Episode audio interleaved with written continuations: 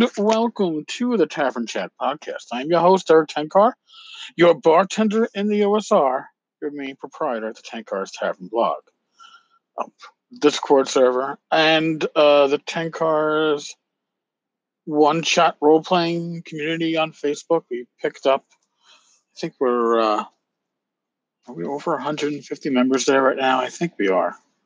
I- I'd like to say for sure, but I can I can never remember because we've been adding so many people. So I will open it up and we will look. 157 members. So something that launched, uh, I don't know, four or five days ago.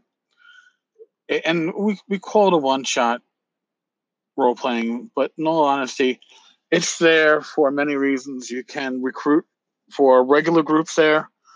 You can, your one shot could turn into a regular group in an ongoing campaign or story arc, whatever. It's it's less about the name of the group, more about getting GMs and players on the same page together. So I think that but that speaks well enough about itself. So today I actually pulled out my player's handbook. Now this isn't my uh, one it's my AD&D one E player's handbook. It's not the one I took with me to uh, what you call it, Gary Con that had everybody sign.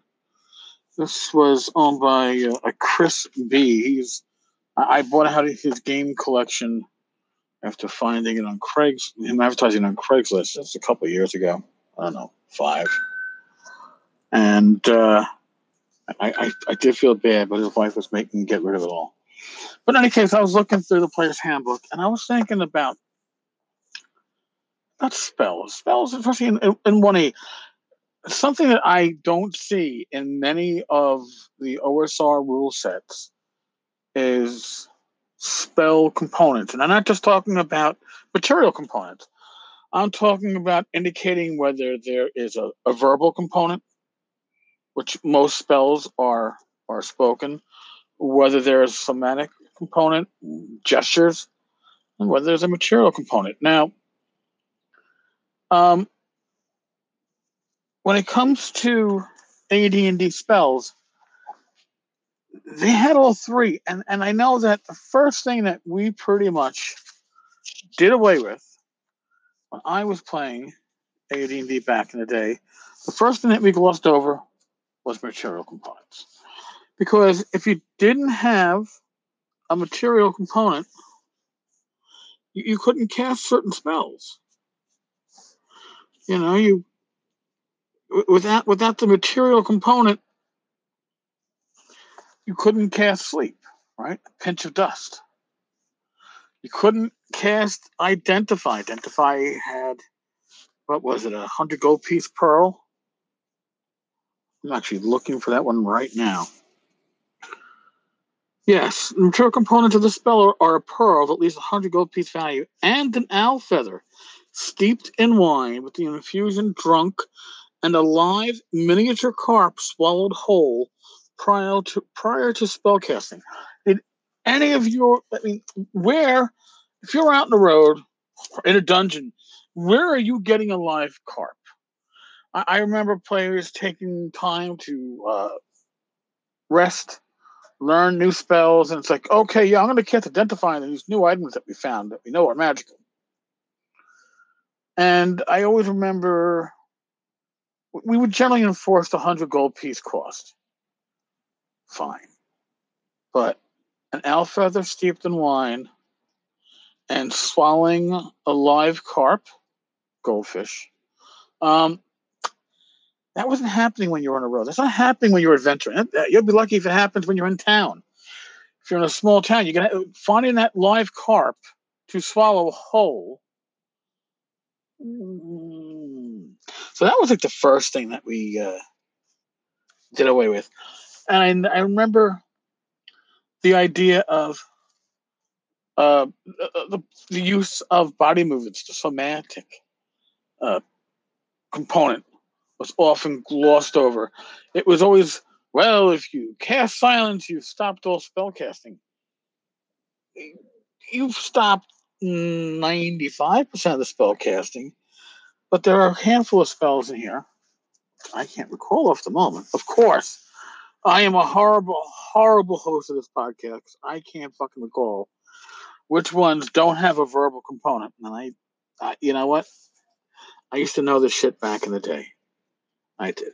Some some of them, I remember as a early player, I would comb through the player's handbook and try to find spells that didn't include uh, somatic components, movements, because you could probably get away with whispering your spell, but it was always hard not to be seen casting it. Also, material component. If you could get away without having a material component, it'd be great. Now, one thing that surprised me mirror image doesn't have a material component. You would think that mirror image would have, I don't know, a mirror as a component, even if it's reusable. And by the way, some of these components are reusable, they aren't used up. Or the pinch of sand. So, I mean, you, you have your little, uh, I don't know, pouch of sand that probably lasts you for years. But do we enforce that in our current clones in our simulacrums? Am I pronouncing that right? I'm sure somebody will correct me if I'm not. Um, why is that? Because these are rules that, for the most part, I hear somebody walking around the floor. Oh, it's a cat and a dog in the background facing off. But the reason why we don't use uh, spell components to the rate that we were, I don't know, initially shown them with AD&D first edition is because so many groups hand wave them away. Another rule: size of your uh, shield, right? Size of your shield impacted how many times per round it would actually affect your armor class. So if you're got a small shield, it only protects you against one attack. A medium shield, two attacks, and a large shield, three attacks per round. I don't recall ever using that.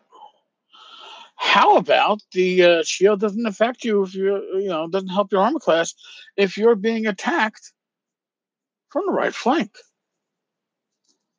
Think about it. Your shield's on your left side, right? So if somebody comes at your right flank, you don't. How, how often? We always say, "Oh yeah, yeah, you're being attacked from behind." Obviously, it's not going to.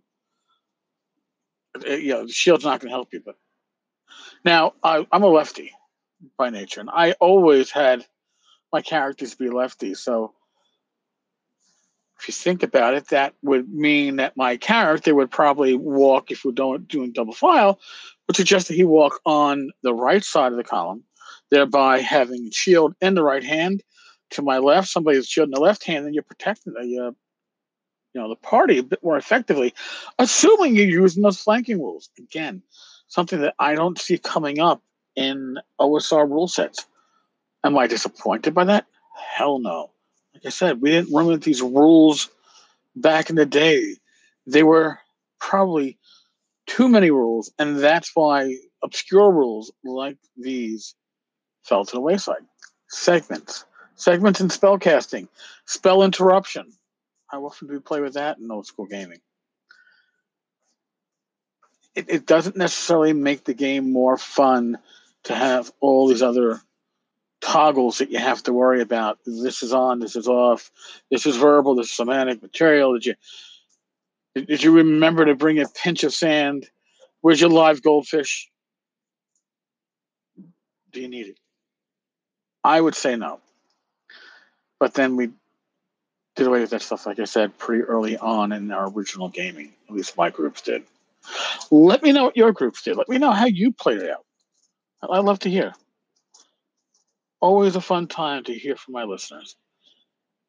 We are sneaking up. We've got about a month out from a year, a year of a daily podcast, which uh, is probably fucking insane if you think about it. But I've been doing this now have 328 episodes down. So we are 37 episodes away from a solid year. Holy fucking shit. And I curse like a sailor. Even better, right?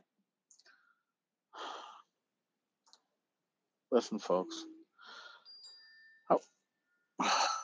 I like my my watch, but it's telling me to breathe, and apparently it doesn't know that I am breathing. Let's figure that one out.